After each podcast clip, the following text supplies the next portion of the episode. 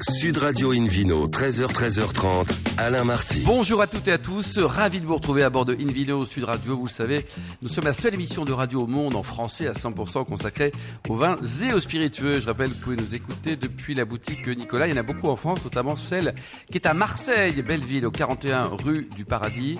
Ça s'invente pas sur 95.1. N'hésitez pas non plus à réagir sur les réseaux sociaux et le compte Insta Invino Sud Radio. Aujourd'hui, un joli programme qui prêche comme d'habitude la consommation modérée et responsable avec Denis Gambier tout à l'heure. On parlera des vins de Loire et le Vino Quiz pour gagner un coffret gourmand offert par Invino Sud Radio. À mes côtés pour nous accompagner, Laure Gasparotto, journaliste au Monde. Bonjour Laure. Bonjour Alain. Et David Cobold, le cofondateur de l'Académie des vins et spiritueux. Bonjour David. Bonjour Alain. Alors pour bien commencer cette émission Invino Sud Radio, on a le plaisir, le grand plaisir d'ailleurs d'accueillir Myrène de Lorgeril. Bonjour Myrène. Bonjour Alain. Alors on peut dire que vous êtes une avocate contrariée qui a préféré la robe du vin à celle qu'on porte devant les tribunaux? On peut dire ça comme ça, en effet. Oui, oui, c'était une vraie euh, évolution de carrière, on va dire, en tout cas, évolution entre un projet de carrière et, et- et la réalité. Pas de regret Pas de regret, non, pas Bon. de regret. Alors euh, le début de votre vie côté vin, c'était avec Chantal Comte, c'est ça? Absolument. Une expérience euh, galvanisante, passionnante et qui m'a ouvert les portes d'un monde qui m'était, on va pas dire totalement, mais quasiment totalement inconnu, en tout cas dans sa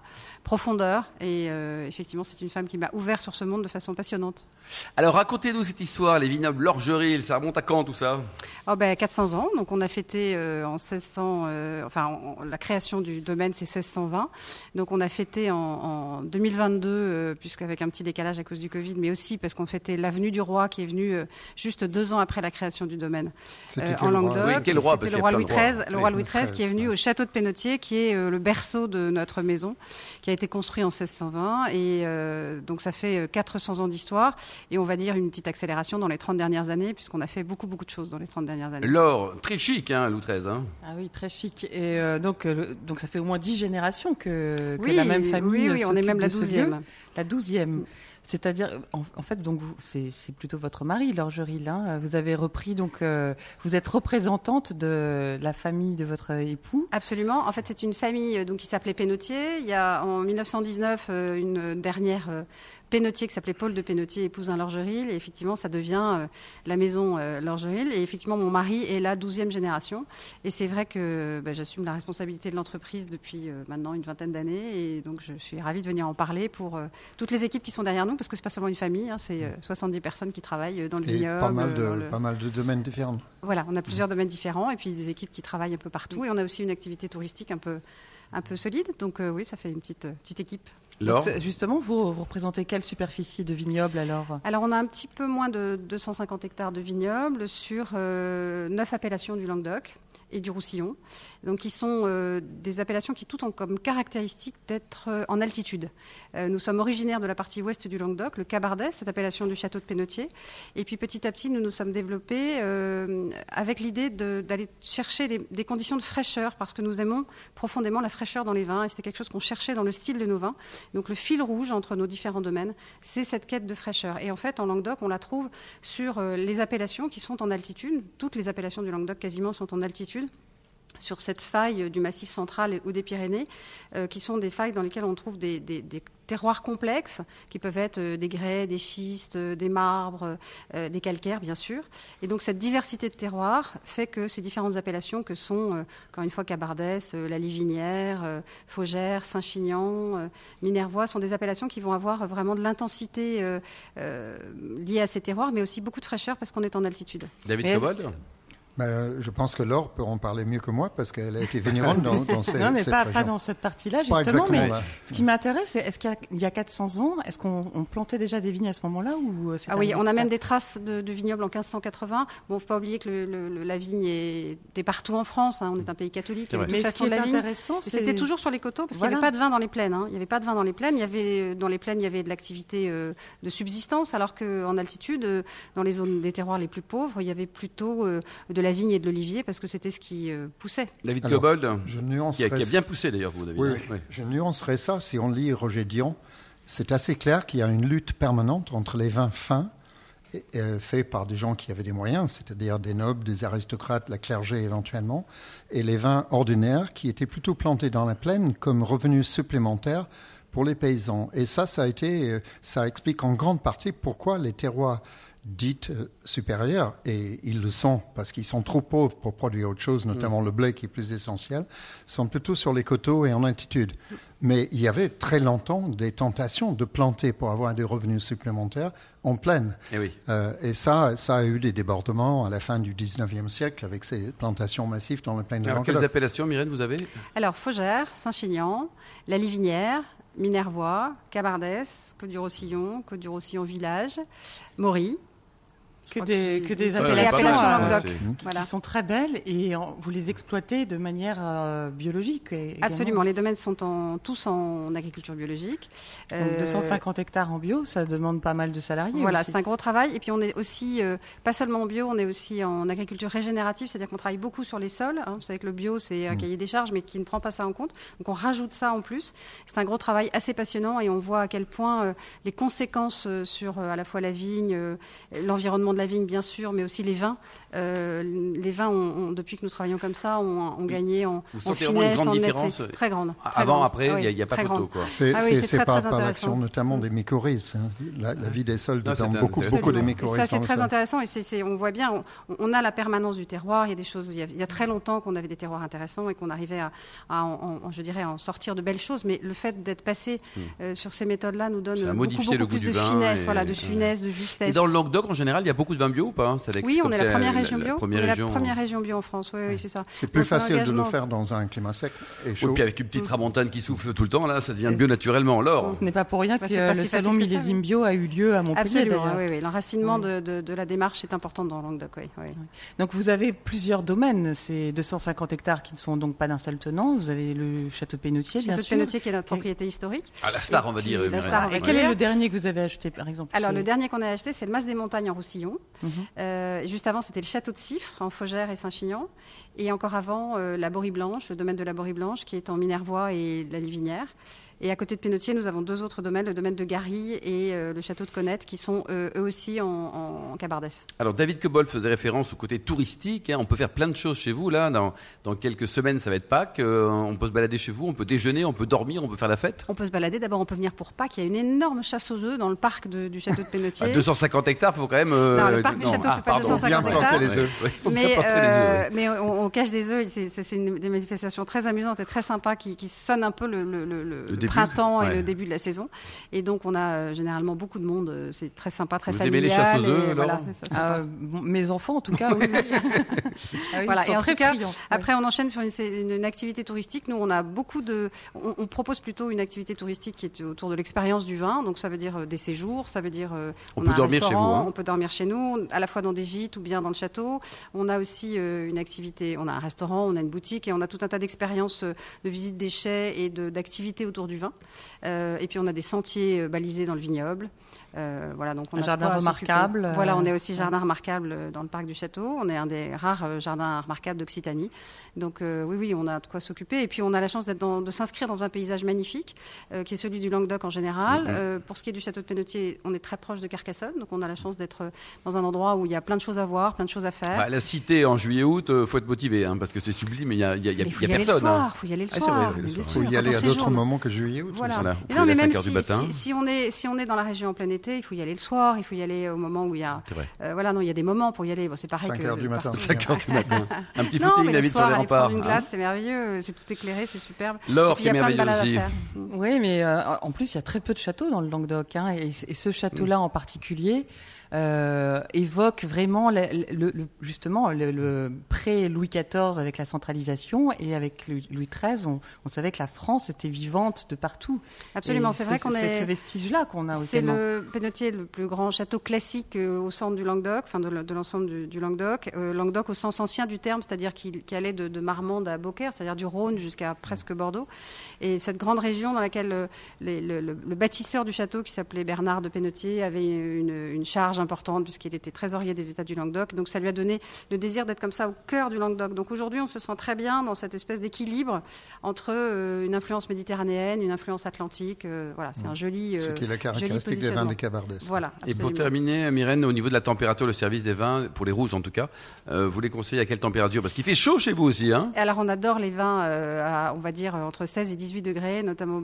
Voilà, on a- nous on travaille beaucoup sur la fraîcheur des rouges, Oui. donc euh, on est producteur aussi de blanc, de rosé, mais mais on, Vous avez pas pour de les bulles rouges, on travaille beaucoup sur les. Non, pas de bulles chez nous. Et Pas alors, c'est un chez projet, nous. ça des bulles ou pas encore Non, parce qu'on peut pas tout faire et on peut pas tout bien faire. Donc euh, pour le moment, pas de projet de bulle. Myrène, un site internet, une adresse peut-être pour prendre enseignement sur, euh, bah, sur vous, sur ce beau domaine, ces restaurants et puis également les vins. Bien sûr, l'orgeril.wine. Merci beaucoup Myrène Delorgeril, Laure Gasparotto, David Cobol. On se retrouve dans un instant avec le Vino Quiz pour gagner des très très jolis cadeaux en jouant sur invinoradio.tv. Sud Radio Invino, 13h, 13h30, Alain Marty. Retour chez le caviste Nicolas. Je rappelle, vous pouvez nous écouter depuis la boutique Nicolas de Marseille, par exemple, celle qui est située au 41 rue du Paradis sur 95.1. On vous remercie d'être toujours très nombreux à nous suivre chaque week-end et on peut se retrouver sur les réseaux sociaux, le compte Insta Invino Sud Radio. David Cobol, c'est le moment du Vino Quiz, David. Alors, une question. Ça me rappelle une histoire sur Alba Ferras, mais ça, ça va être pour une autre fois. Alors, une question sur le vin. Le vainqueur va gagner de très beaux cadeaux. Par exemple, le coffret gourmand Invino Sud Radio. Absolument. Je ne sais pas ce qu'il y a dedans. Mais Ah, mais c'est très gourmand une- et c'est très bon. Et ça va être une surprise. Absolument. Bien. Alors, la question de la semaine dernière fut sur quelle commune savoyarde se situe le domaine André et Michel Quenard? André et Michel, c'est important les prénoms. hein, Ouais, il y a beaucoup de a hein. Pas mal. Alors, réponse A, Chinon. Réponse B, Chignin. Et tout est en ch. C'est chouillé. La bonne réponse, c'était la B, Chignin. Cette semaine, David. Nouvelle question. Combien de domaines possède la maison Lorgeril J'espère que vous écoutez bien notre émission, car la réponse, les options sont A, 6, B, 1, C, 12. C'est 12 coulé. C'est 12, Oui. coulé, voilà. À vous de jouer et toute la semaine sur le site invinoradio.tv à la rubrique Vino Quiz. Et les gagnants seraient tirés au sort par des très nombreuses bonnes réponses, je l'espère. Merci beaucoup David Cobold de Invino Sud Radio. A le plaisir d'accueillir maintenant Denis Gambier. Bonjour Denis. Bonjour Alain. Vous êtes où là dans le, le domaine des ouches? Il est où? Alors on est situé sur l'appellation Bourgueil, Ouais. euh, sur une petite commune qui s'appelle Ingrande de Touraine, donc euh, qui fait partie des six appellations de l'appellation. Ouais, Alors racontez-nous votre histoire de vin. Elle débute en 1743. C'était pas vous hein, à l'époque hein? Non, non, non. Ah. euh, voilà, donc avec mon frère Thomas, nous sommes la huitième génération. Voilà, et euh, donc ça s'est euh, transmis. euh, la, la petite particularité, c'est que euh, la- le domaine s'est transmis à quatre reprises par des filles. Par des filles Voilà. Vous êtes donc un garçon vous hein Voilà, Oui. donc euh, jusqu'à mon grand-père et après euh, on a eu euh, donc des successions par les fils, mais à quatre reprises, donc c'est une fille unique. Euh, et son mari est revenu travailler sur le domaine, donc euh, c'est Donc pour ça que le 4-4. nom on n'a pas suivi. euh, Ouais. Et après vous, est-ce que vous savez déjà Ah bah donc avec mon frère, donc il y a trois enfants derrière, donc euh, bon. Combien de Des filles filles ou des garçons De deux filles et un garçon. Ah, hein, Est-ce qu'il y en a la qui, tradition qui peut sentent l'envie de, de Bah, reprendre pas pour l'instant, mais bon, il y a encore. ça va venir, encore de l'espoir, ils sont Oh, encore vous êtes jeune, Denis, vous avez quel âge Moi, j'ai euh, 48 ans, Oh, donc vous avez- vous avez on le a, le temps de travailler encore. avant de, de, de passer la main. Absolument. Laure. Et donc avec votre frère, c'était évident de reprendre tous les deux euh, l'entreprise ou vous avez euh, bifurqué avant ailleurs et Alors ça s'est fait en deux étapes. En fait, mon frère est bon, euh, donc est l'aîné, donc il a très vite il s'est engagé sur le domaine. Donc lui, il a commencé à travailler euh, au début des années 90. Il a il a commencé à travailler avec mes parents. Euh, moi, j'ai fait des, des études un peu plus longues. J'ai, je suis allé travailler un petit peu. euh, j'ai fait des expériences à l'étranger avant de revenir sur le domaine, en Argentine, en Californie et en Australie. Ah sympa. vous Voilà. êtes œnologue hein, quand même. Donc je suis voilà, j'ai un diplôme d'œnologue euh, et euh, donc euh, donc il n'y avait pas d'urgence à ce que je revienne travailler sur le domaine. Ouais. Donc euh, j'ai eu un petit laps de temps où j'ai pu euh, avoir euh, quelques De- de expériences ces- ailleurs. De ces expériences dans, dans différents pays, parce que vous avez fait un tour du monde dans, dans ce cas-là, Voilà. euh, qu'est-ce que vous retenez Enfin, quelles sont les choses qui vous, qui vous aident aujourd'hui dans, dans le, dans le travail sur votre domaine? À Bourgueil. Ah bah, en fait, euh, c'est une, une expérience humaine euh, avant tout. hein. Il y a une expérience assez différente entre l'Argentine et la Californie, par exemple. Et euh, en fait, ça permet de, de voir la, la- la diversité un petit peu que peuvent avoir les vignobles à l'étranger qu'on n'a pas chez nous. Parce que Mm. c'est vrai qu'à à Bourgueil, c'est assez restreint. On, on est princi- principalement sur le Cabernet Franc, donc on est un petit peu, un petit peu limité au niveau des cépages. Donc ça ouvre l'esprit et ça nous a permis justement d'avoir euh, euh, l'idée de, de- de planter du chenin il y a quelques années Ah oui. et de, de- donc de, de diversifier un petit peu notre production avec euh, un vin blanc. euh, Donc ça c'est vous qui avez apporté cette idée de, de planter un- du blanc dans la propriété? Euh, voilà, ouais, ouais, c'est ça. Donc ça permet de Diversifier de- un peu. voilà, d'avoir moins peur, on va dire, de, de diversifier, d'avoir euh, des nouvelles. Donc on peut avoir du Bourgueil rouge et blanc? Alors l'appellation n'existe pas en Ah. blanc, voilà. Donc euh, il y a un petit travail euh, qui se fait en ce moment sur Bourgueil. On est une, une- actuellement une douzaine de vignerons qui avons replanté du chenin Euh, donc on a un petit groupe de travail entre nous et avec l'espoir sur le long terme De devenir AOP, quoi. Voilà, Ouais. de Ça, ça- s'appelle saumur, si c'est blanc Alors si c'est blanc, donc on a deux, deux solutions actuellement, c'est Vin de France, Vin de France, ou, ouais. euh, ou IGP Val de Loire. Parce que David Cobold, il y a d'autres, je sais pas, Chinon par exemple, on trouve d'excellents blancs aussi. Hein Oui, il y a, il y a l'autorisation de blanc à Chinon. C'est officiel, ça, qui, hein. qui, qui est fait avec le chenin, effectivement. Mm. Donc, euh, mais Bourgogne et Saint-Nicolas n'ont pas cette possibilité-là. Euh, euh, saumur champigné non plus, mais saum- un saumur champigné, si on fait un blanc, on l'appelle saumur. Oui. Donc, euh, les positions de repli, c'est très, très variable. Alors, c'est une grande question aujourd'hui parce que les blancs ont un peu le vent en poupe et les Bordelais, par exemple, les Médocains, sont en train de réfléchir à une appellation Médoc blanc, Voilà. comme Mais vous. c'est- Mais c'est vrai que pour Chenin, euh, pour le Chenin, c'est c'est vraiment une- un, un cépage à reconquérir dans la Loire. Euh, en Afrique du Sud, on, on entend beaucoup de chenin, mais l'origine quand même du chenin est dans la Loire, et c'est la région d'origine qui, qui l'a exclu. Euh, C'est bizarre, oui. Ouais, ouais, en fait, c'est vraiment un choix des vignerons qui ont créé l'appellation en 1937. Ils n'ont pas jugé nécessaire de mettre euh, le chenin dans l'appellation. Donc, euh, en fait, c'est un, un cépage historique quand même euh, Oui. dans nos- sur notre territoire. Absolument. Et euh, c'est pour ça qu'on a voulu euh, le remettre au goût du jour, en replanter. Ça représente quel pourcentage de votre euh, production aujourd'hui? Oh, bah, pour l'instant, c'est vraiment euh, infime. On a planté une parcelle euh, il y a euh, 10 ans. On a replanté une deuxième parcelle il y a 3 ans. Parcelle de combien? Parce que c'est une Alors parcelle c'est de des 800 parcelles. hectares. euh, la première, elle faisait 30 arts. euh, la Ah oui. deuxième, voilà. Ah oui, c'est vraiment, quelques euh, bouteilles, on a en fait. commencé, euh, oui, voilà, vous y allez dou- doucement. On y va doucement. Bah, et en plus, euh, arracher, replanter, c'est beaucoup de travail, Ouais, donc ouais. Ça, ça se fait. Voilà, mais euh, Ouais. le travail de vigneron, c'est un travail de très long terme. Donc, Et euh, avec quand le frangin, comment vous euh, répartissez le boulot là? Qui fait quoi? Alors mon frère, lui, euh, s'occupe plus du vignoble et moi plus du chai euh, et de la commercialisation. Vous engueulez beaucoup? Non, pas beaucoup. Non, non, on est assez complémentaires. Donc, euh, heureusement, parce qu'on est sur vraiment une petite structure de Oui, c'est 16 ça, hectares. ouais. Donc, en fait, on travaille vraiment tous les deux. Et vos épouses travaillent jours. également sur l'exploitation? Non, elles ont un autre métier. Ah, très bien. Mais vous avez apporté quelque chose de nouveau aussi dans le chai, ce sont les amphores. Qui Les amphores, voilà, c'est vraiment. euh, Des jarres, s'il vous plaît. Des jarres, pas Ah des oui, alors amphores. David, il a deux trois trucs comme ça là. hein, c'est- ouais, ouais. C'est vous Ah, qui vrai appelez que- ça des amphores. donc, voilà, euh, parce que c'est plus parlant, mais vous avez raison, c'est quand même une jarre. C'est euh, Ouais. c'est une jarre. Vous Mm. avez tout à fait raison. Bon, alors qu'est-ce que vous faites dans vos jarres alors Alors, on fait de l'élevage, de l'élevage en terre cuite dans les jarres. Donc c'est quelque chose qu'on a commencé il y a 10 ans. Voilà, et donc euh, c'est intéressant parce que sur les terroirs argilo-calcaires euh, sur Bourgueil, sur le haut du coteau, ça fait des vins qui sont euh, vraiment riches, charnus, charpentés. Et l'oxygénation de la terre cuite, ça permet d'arrondir plus vite le vin. Et au niveau aromatique, on respecte bien le fruit du vin. Donc ça, c'est intéressant. Et ça marque pas comme le bois peut le faire. Voilà, c'est ça. Donc c'est, c'est, euh, donc ça donne un autre profil plus original euh, qui euh, qui respecte bien Et le, le potentiel de garde en- sur un vin donc, euh, qui, qui était vinifié en jarre, si je puis dire, il est supérieur, équivalent à, à une vinification normale? Bah en fait, il est euh, le potentiel de garde, c'est principalement dû euh, au terroir. Donc étant donné qu'on euh, qu'on élabore ce vin à partir de nos meilleurs terroirs de garde, c'est plus le- l'effet terroir qui fait que ce sont des vins qui peuvent se garder une dizaine d'années sans problème. Est-ce que vous produisez Alors. du rosé également? Oui, voilà, c'est alors, c'est vraiment euh, la chose qu'on a commencé à faire quand je suis revenu sur le domaine. Ah, donc vous y avez avait pas changé de- plein de choses. Voilà, euh, bon, ça s'est fait en collaboration, mais euh, il y avait une production uniquement de rouge. Donc on a, euh, on a fait du rosé, on a fait donc du vin blanc, on fait un peu de rosé pétillant, et la prochaine étape, là, le- la nouveauté, ce sera un blanc de noir qu'on va sortir oui. euh, au printemps. Qu'est-ce que c'est, David, un blanc de noir? Mais C'est un vin blanc fait avec des raisins noirs. Absolument. Le, le raisin a la peau colorée et l'intérieur est incolore. Combien ça coûte vos bouteilles? Parce que vous avez l'air sympa, mais il faut toujours faire attention. Combien coûtent les bouteilles? De combien à combien la gamme de prix? Ah bah, la, la gamme de prix, ça va de, de 9 à 35 euros. Oui, donc Voilà, donc on, est, euh, on a toute une gamme de prix euh, en fonction des, des terroirs. On a des, euh, des rouges euh, gourmands sur le fruit qui sont vraiment accessibles et à boire tout de suite. Et après des rouges de coteau, là il y a un travail sur le terroir, euh, sur, les, euh, sur chaque parcelle hein, que l'on euh, vinifie et que l'on élève séparément. Et là ce sont plus des vins plus complexes, des vins de garde qui peuvent, euh, qui ont un beau potentiel et qui sont un peu plus chers évidemment. Alors, David question piège à la con, euh, Denis. Soyez Si- naturel, David. Ah, si j'ai- oui, bah, comme je le suis.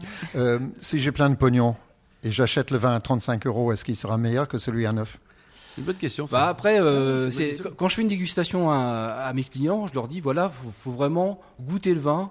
Et euh, certains, euh, certains clients, à la fin de la dégustation, préfèrent euh, Le forcer 9 euros. des, des, des Ou vins qui 35. sont voilà. Non mais chacun, euh, Chacun Ouais. euh, Une vie de on- Veritas, on- par exemple. on a, on a un contact avec le client parce qu'on on accueille les gens, à- les clients à la propriété.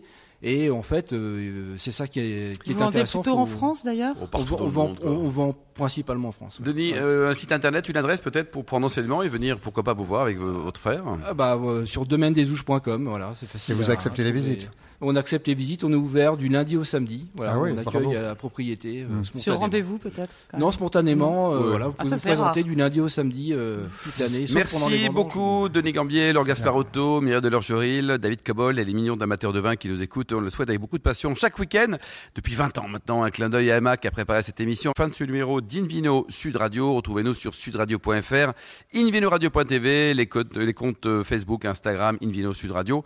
Et on se retrouve demain. Demain, ça sera à 13h précise pour un nouveau numéro, toujours délocalisé chez le caviste Nicolas. Nous recevrons Raphaël Pommier pour nous parler de l'album Cépage, ainsi que Stanislas Moreau, le directeur de Whisky du Monde. D'ici là, excellente suite de samedi. Restez fidèles à Sud Radio, encouragez tous les vignerons français et surtout, n'oubliez jamais, respectez la plus grande démodération.